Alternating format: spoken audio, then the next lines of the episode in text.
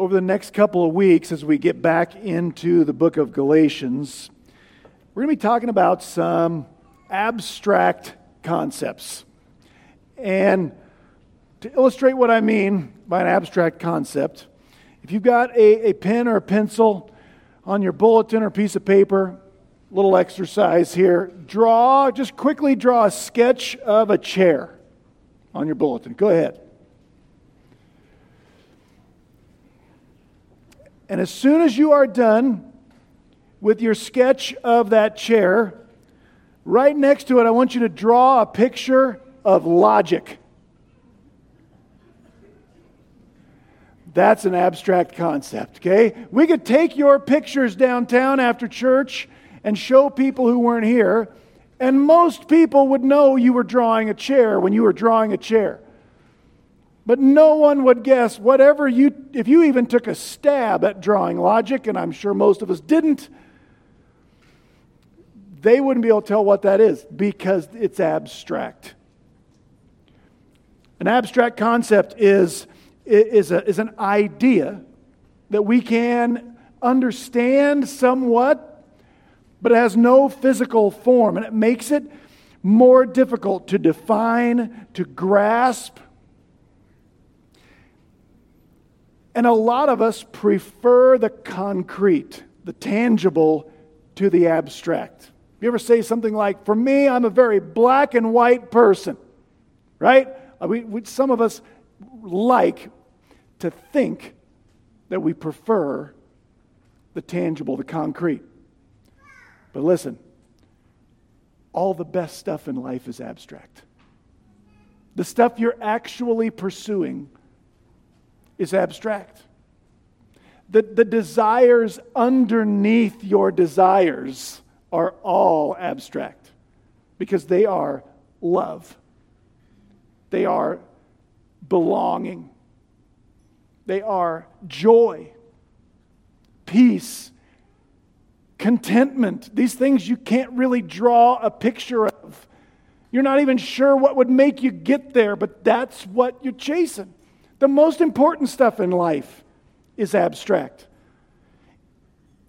Even the stuff you're, the most important stuff you're trying to avoid is abstract. It's not actually the snake you're trying to avoid, it's the fear the snake causes.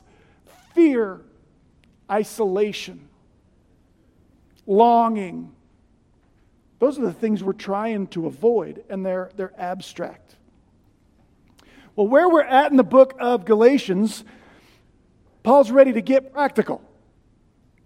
This book's been a, a, a, passionate defense of the gospel by Paul.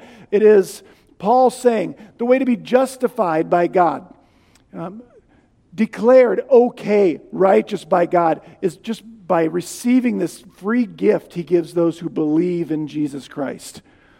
He's been defending that. And it's been theological up to this point, but now Paul is ready to get practical.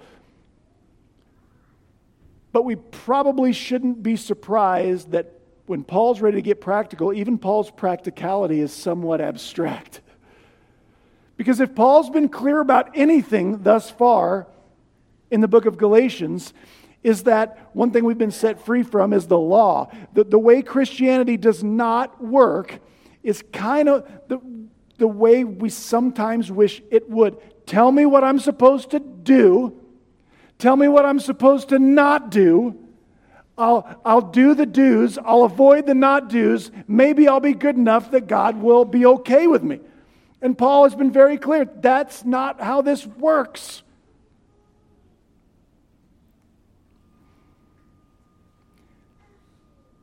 But shouldn't my life look different as a Christian than life looks for a non Christian? Yeah. Shouldn't my life look different now than it looked? Like practically different, things I can point at. Shouldn't it be different now than it was before I decided to follow Jesus, like we sang a minute? Shouldn't it be different? Yes. Shouldn't it continue to change? Shouldn't I still be growing into his likeness? Yes. But the rest of this book, what Paul's going to be teaching us is how it should be different, how we should be changing.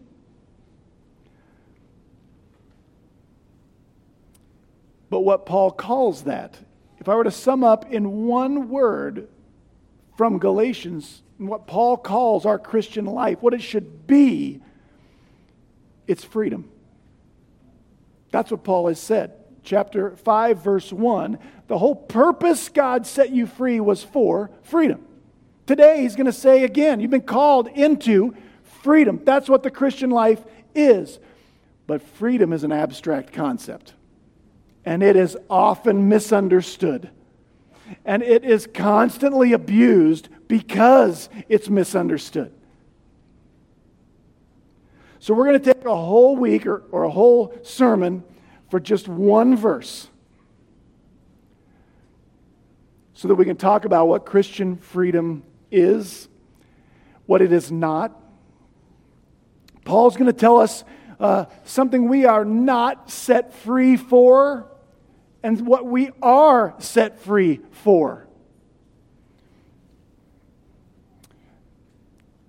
I think it's impossible to understand what our Christian life should look like if we don't understand what Paul means by this freedom. So let's read our whole passage today. It fit in the box on the front of your bulletin. This is the whole thing. Galatians 5:13, Paul writes, "For you were called freedom, brethren. Only do not turn your freedom into an opportunity for the flesh, but through love serve one another." That's our whole passage. Maybe my main goal in this sermon is to answer this question What is freedom because, again, I don't think we can understand what the Christian life is, at least Paul's rendition of it, if we don't understand what is Christian freedom. And I think the most helpful thing to do in trying to answer that question is first get rid of a bad definition of freedom that I'll bet most of us in here are walking around thinking freedom is.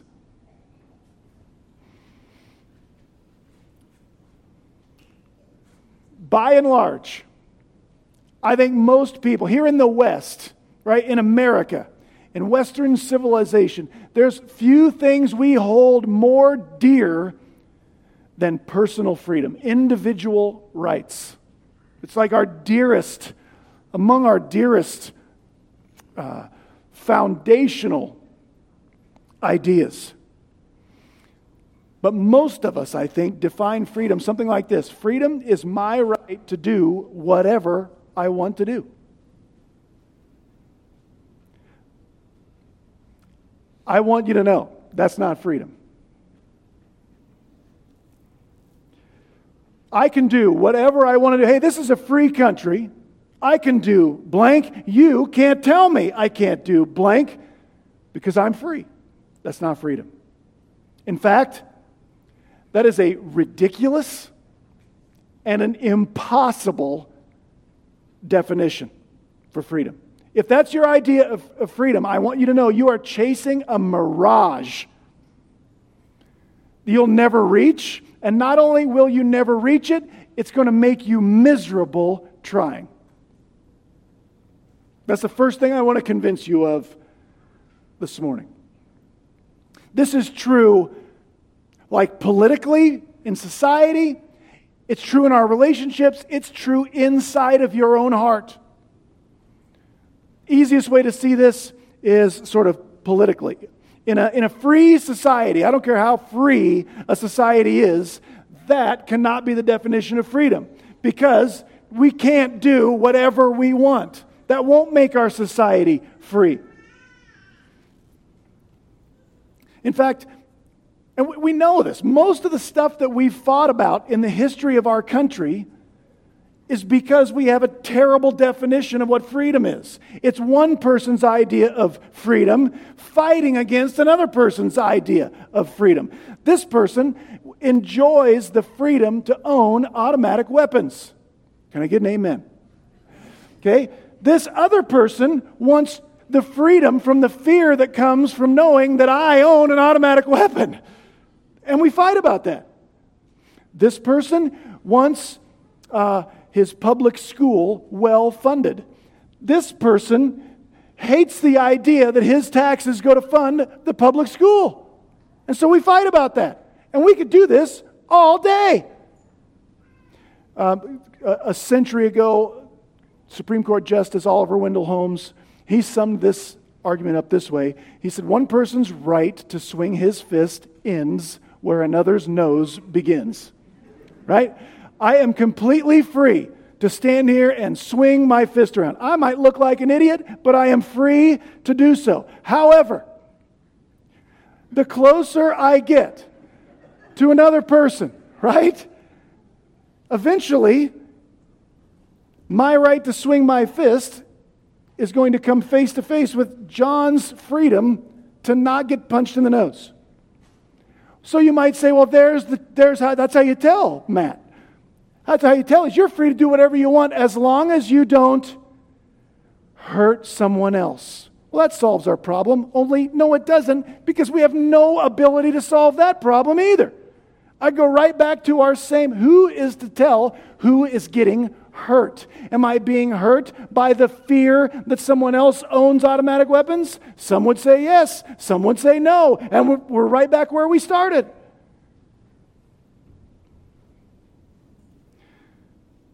But this isn't merely a political problem. If I'm chasing uh, the idea that freedom, and we know deep inside we were born to be free, it's true. We just don't know what it is. But if I'm chasing this idea, I'm not free until I can do whatever I want, that's not just a political problem. So it starts when we're young, right? We can't wait to get out of our parents' house, so nobody can tell me to do, so I what to do, so I can do whatever I want, right? Because then I'll be free. All right. Now you adopt that. And you want to be free to do whatever you want. So, Let's say you want to be free to get married and have a family someday. And you marry someone who are both chasing that idea freedom. I'm only free when I can do whatever I want. That, my friend, is not a recipe for a happy marriage. You will not be free in that marriage. You will be miserable in that marriage. And you will both be convinced the other person is the one making you miserable because if it wasn't for them, I would be free. You want to be free to have whatever kind of job, pursue whatever kind of career you want. You're going to be able to pursue that definition of freedom when you go to work? Good luck with that. That's not freedom. It's not. And it's not just true in society. It's not just true in our relationships. It's not just true in our workplace. It's true in your own heart. If you could be so isolated that you really feel like you could do whatever you want and no one else would get hurt, you still won't be free. Because there's nothing more enslaving than your own desires.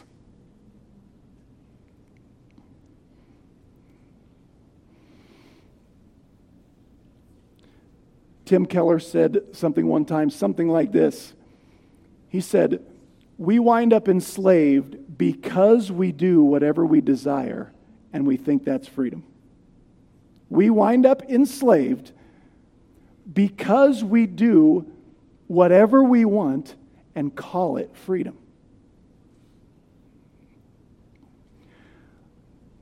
A woman named Becky Pippert, Rebecca Pippert,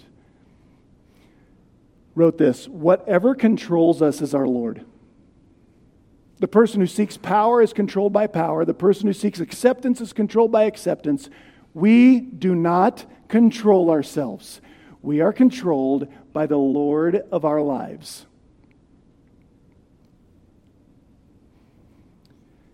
You are going to have a controlling desire. Do you know that? And whatever desire, everyone's flesh, more on that word later, Everyone's flesh has a controlling desire. And the other decisions you make in your life will be controlled by that one chief desire. That's the Lord of your life. That's the one that's really in control. I'll give you some examples. Let's say your controlling desire is you just want to have fun. The main priority of your life is having fun. That becomes a controlling desire of your life. It will compete with other desires that have to bow down to that one. Like, like I don't want to be broke. I don't want to go into debt, but man, I got to have fun. And so before long, I will make bad decisions in other areas of my life to serve this one. I don't want to let my parents down. I don't want to let my wife down. I don't want to let my kids down, but this other thing is so fun. Or maybe your controlling desire something like this the security that comes with having enough money. If I just get to the point where I have enough, I, I, will feel secure. Will that control some of the other decisions you make in your life? Yes. In fact, you might miss out on real fun, real joy. I, I, how many, how many of you raised your kids, got older, and looked back with regret at how much time you didn't spend because of the money you were trying to make? I don't want to sing the Cats in the Cradle song to you up here this morning. We could do this all day too. Maybe your kid's achievement in whatever their, you know, in their, in, in their FFA, in their sports, in their academics, in their whatever it is. That is the controlling desire of your life right now. You may look back later and think, man, I was making decisions that actually were bad for the long term interests and health of my kids because we were controlled by their achievement. See, the truth is, you will have something that lords over your life. So you better choose wisely. Real freedom comes from finding the right Lord. Jesus Christ wants to be your Lord. I know he's a friend of sinners, right? Um, but he wants to be your Lord.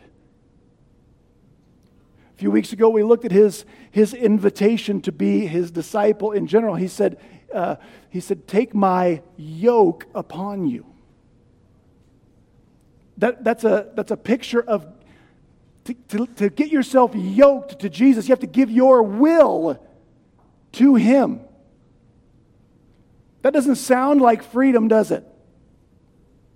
It doesn't. I can tell you, for a good chunk of my life, it's why I stayed away from the church. So I stayed away from Christianity because I wanted no part of yoking myself to Jesus because I wanted to be free. But I wasn't. I was enslaved to my own desires, to my desires. Real freedom comes from being, becoming who God created you to be, doing what God created you to do. Real freedom is in that. In the same way, like we feel like that's not true. I can get more outside of that. But it's like a fish saying, I, I'm tired of being in this water. Right? How come deer get to run around in the mountains? I wish I want to be free to do that, but that's not what a fish was created to be. There's not freedom out there for a fish.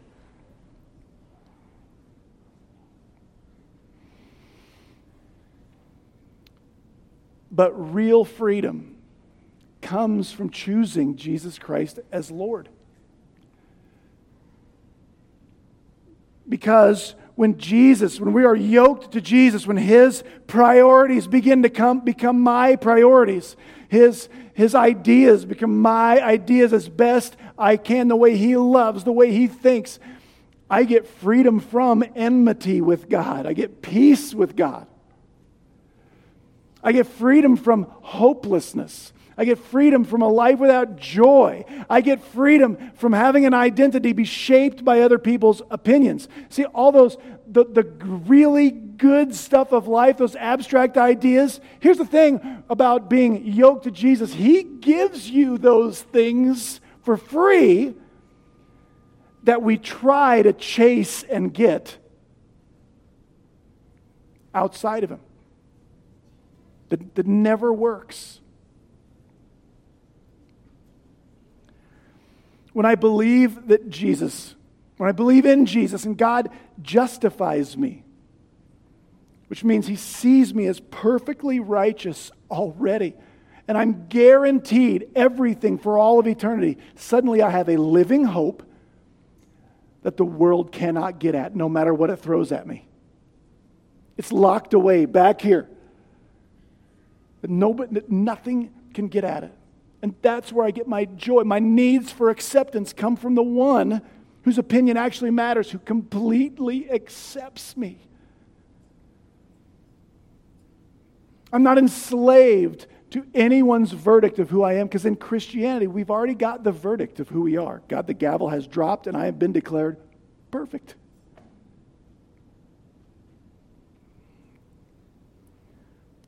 That's freedom. So we're called to freedom. But because Paul knows we, don't, we won't understand what that really means, he's going to tell us something we're not set free for and something we are set free for, and that's how he's going to help define this. So we'll move on one clause in our verse. So you are called to freedom, brethren. Only do not turn your freedom into an opportunity for the flesh. Really? Or actually, that's Paul just said what I've been describing. Because anytime I think I can be more from my efforts than by resting in Christ and being under His lordship, I'm just living in my flesh no matter what I'm doing. Um, throughout the book of Galatians, Paul's used this word that gets translated flesh. Uh, the Greek word sounds like sarx right there. It's always translated as, as flesh till we get to this verse, and then some of our translations do. Uh, I hate to criticize people who know way more about Greek than me, but they, for some reason, they take this Greek word sarx and put the word sin nature in there. And that's not a great translation because that's not what this word means.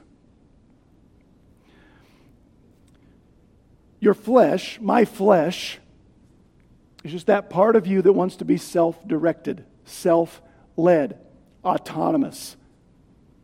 It, or your flesh is you using what you've got to get what you want. That's your flesh. And when I live in my flesh, I want to get what I want. And I want this false definition of freedom where I call the shots. I'm autonomous. Because secretly, we know from the garden what we want to be is like God. And He's the only one who's autonomous, right? We think we can handle that. And that's what we want. Now, when I live there, will my flesh desire some things that are immoral? Yes, because my flesh is broken. So, part of what Paul says is You've been set free, but you haven't been set free to just live in your flesh and pursue just immoral stuff. But the flesh doesn't only pursue immoral things. There's a lot of stuff that looks really good that's been accomplished by the flesh. I don't know who built the house you live in, so don't take this personally if I talk bad about him here. But let's say the person who built your house was not a Christian, was not a believer. The only thing they had was his flesh. Maybe his controlling desire. He wanted to get ahead in life. He got into construction and he worked really hard to make enough money so he could be satisfied and have all get chase the American dream completely in his flesh. And as a part of that, he built your house. And you know what? It's good. I love my house.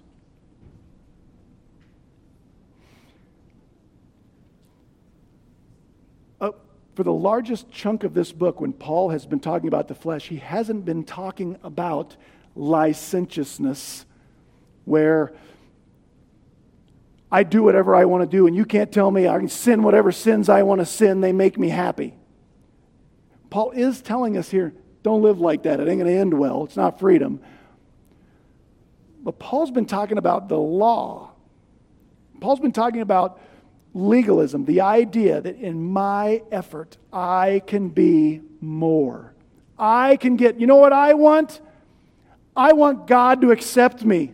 It's a good, it's a good desire. I want to be better.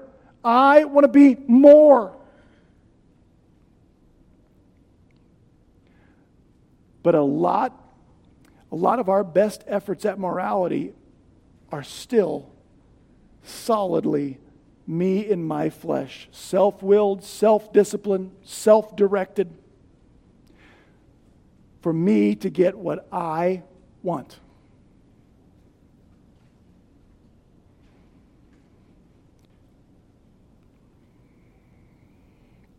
Yeah, we'll do that.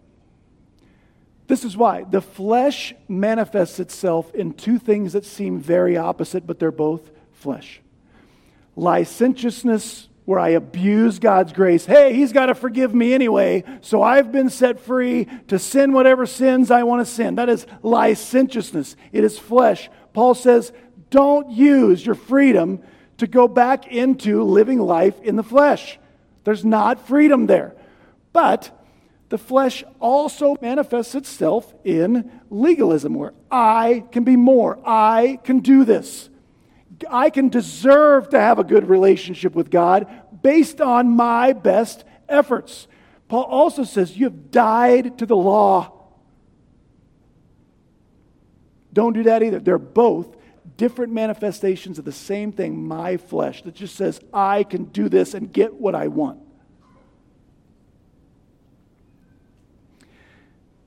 And we are called to something that's completely different than either of those real freedom is found off of that spectrum.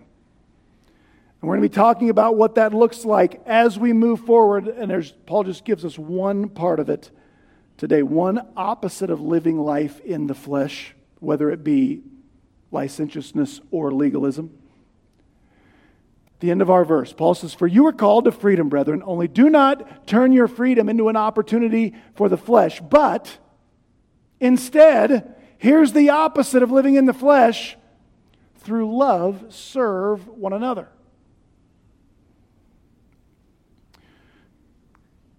Notice what Paul does not say is the opposite of living in the flesh.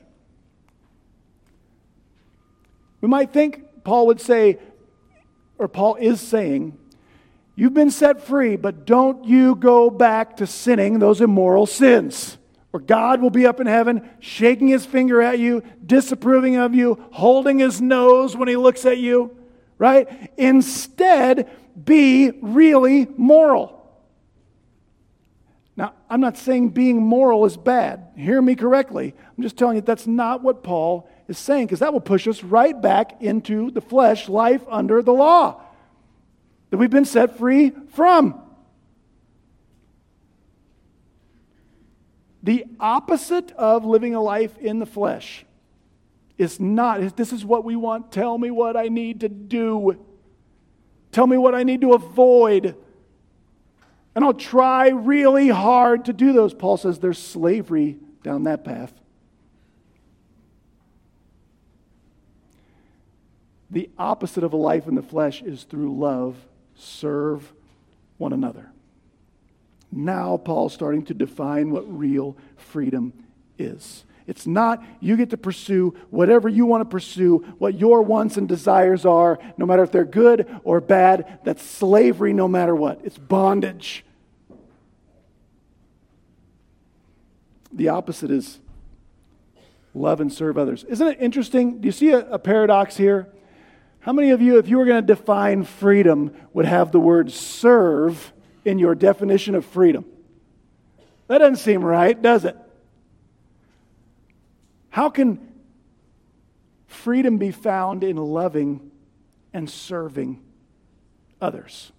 Well, one, like I said a minute ago, real freedom is found in being who God designed you to be, doing what God designed you to do, which will look like Jesus. And Paul told us Galatians 2:20 that, that God is the one who loved me and gave himself for me. Right? When? When I didn't deserve it. When I was at my worst. I still don't deserve it. And all my efforts to make myself better is like taking a bucket of mud and trying to make it less dirty.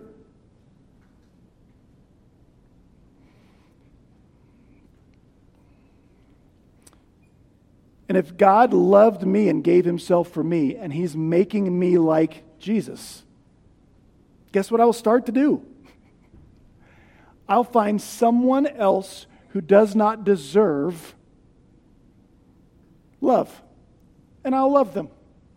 I will pour myself out for someone else. Why? Because that's what my Lord did. If He's the Lord of my life, that's what I will begin to do. Why? Because it makes me righteous? No. That ended the moment I believed.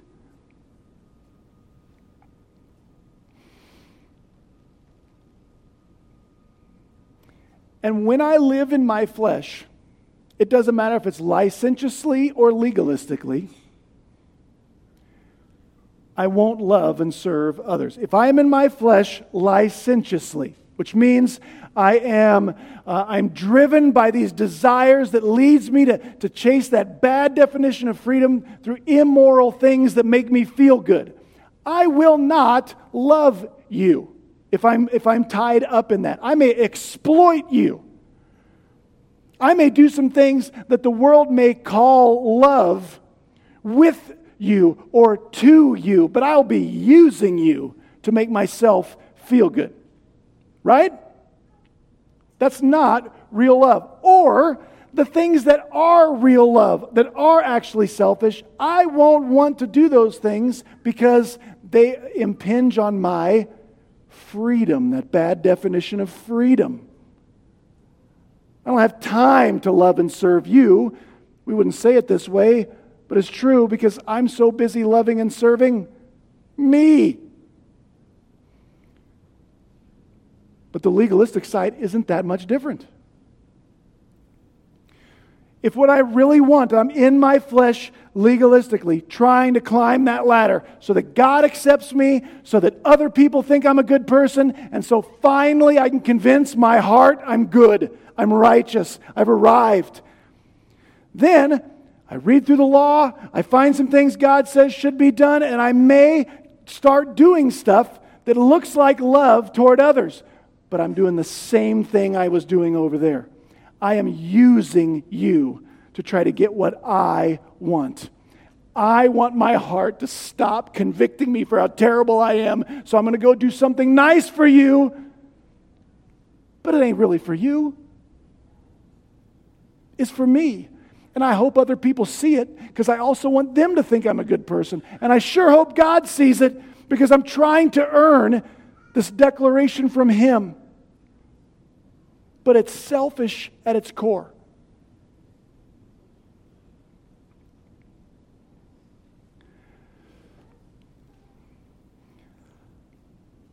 The, the gospel of Jesus Christ sets us free to actually love and actually serve others.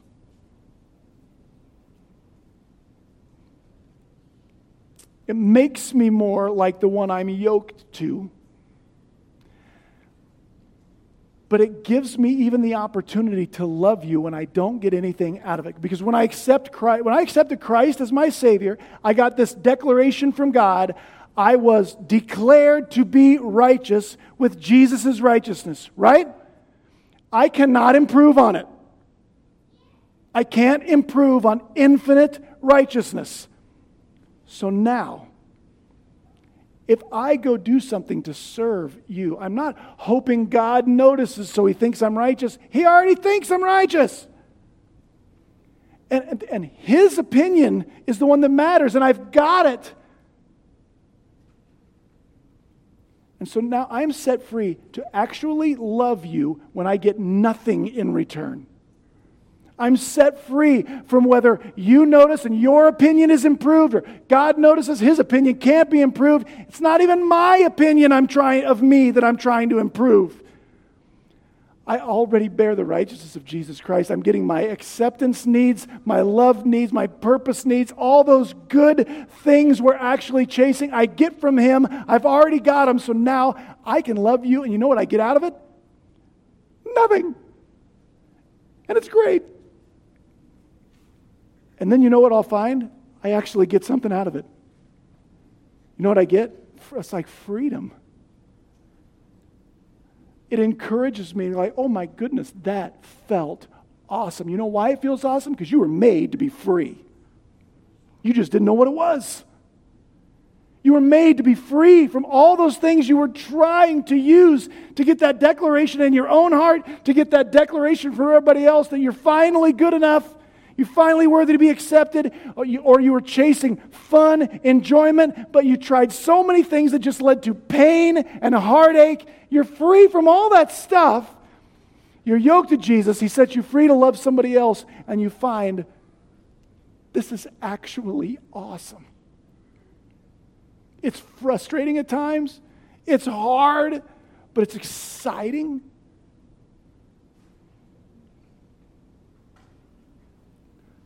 And it comes with all that stuff I was chasing through other ways. Real freedom is not me doing whatever I want. That turns into slavery every time. You are a lousy Lord of your own life. Do you know that? So am I. Like, I am, I promise you, my wife is really glad I'm not God.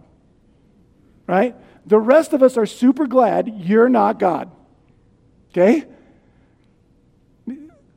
when we say it like this, it, it sounds silly, but who, who do you think is more capable of directing your life? You or the God of the universe? Don't answer too quickly. Why do we live like that's not true? Don't we feel like, well, yeah, I know, but I can get a bit more this other way? Real freedom is not me being able to do whatever I want. That's actually slavery. Christ is the only Lord that will set me free from my flesh. Licentiousness, legalism, the whole thing. The truly free person has made the decision to what Paul will say crucify the flesh. Put it to death. That's not how I make my decisions anymore. Freedom is not found there. And I think you have to start, if you want to live this way, I think you have to start right here. You have to declare this. You have to understand this. You have to believe this. It starts right here. I am righteous. Okay? There, I said it. I'm righteous. Now, it's not because my behavior is righteous. I'm righteous because God said I'm righteous. And I choose to believe Him. I already have that declaration. Once I have that, I can stop comparing myself to the law or comparing myself to others to see how I'm doing. Once I have that, I don't have to, I no longer have to pretend either this, either that sin doesn't matter, he's got to forgive me anyway. I can stop pretending that's true. And listen, you know that's true. Well, he's going to forgive me anyway, so it really won't matter. You know that's false. It hurts, it kills, there's consequences. When I start with my my identity is in Christ and I am righteous in Him. I can stop pretending my sin really doesn't matter. But I can also stop pretending I haven't sinned. I can stop pretending that it matters too much, that it's kicked me out of this position of righteousness. It no longer has that power. Your Savior put it to death on a cross a long time ago. So I can be honest about my sin in my relationships, to others, and to God. Because you know, another reason why we don't love and serve others when we're in our flesh is because when I'm stuck in that comparative righteousness, I need there to be people worse than me. I do. At least I'm not like. That's why we spend so much of our time talking about how terrible that, that those other people are. Because it feels better to feel better. See, if God operated like that, none of us would be, he wouldn't have come for us, right? That's the person I should love and serve as best I can. You were called to freedom. What does that mean to you? Is, is it just you want to be free from making any more mistakes? That's a pretty selfish pursuit. Because at the end of that, I, I just, I'm still trying to convince myself and others that I'm perfect, good enough, whatever. Does freedom mean to you that I can do whatever I want? Stop it. It's not going anywhere good. You have been set free by the one who wants to be the Lord of your life, but who gives freedom in under his lordship. He sets you free to, to walk with him, to love and serve others. Don't settle for any other kind of counterfeit, false freedom. Yoke yourself to the one who will give you the real thing. Let's pray. Our Father, um, we come to you this morning. We all have a flesh within us that that has its own tendencies, its own controlling desires. We each have a flesh that, uh, that tries to be in control in different ways, some more licentiously, some more legalistically. And God, this morning, um, through this time and through the communion time, I pray you would be working in our hearts to help us recognize the way our flesh tries to operate and to begin to just lay that down to you, to be yoked to you, to actually trust and believe that real freedom is found under the lordship of Jesus Christ. Thank you that we already have your verdict. Before you are done collecting evidence, we have your verdict. We've been declared not guilty, completely righteous. Help us walk in that with Jesus. And we know what it looks like loving and serving others who don't deserve it and can't pay us back. That's the only way we can actually be like you. You didn't, you didn't need what you endured but you loved and served us. As we gather around your table, Lord, we, we remember the price that was paid to set us free. Thank you for the cross and uh, for the chance to remember, crucify our flesh and remember that yours has paid the price to make our freedom possible. We love you, Lord, in Jesus' name. Amen.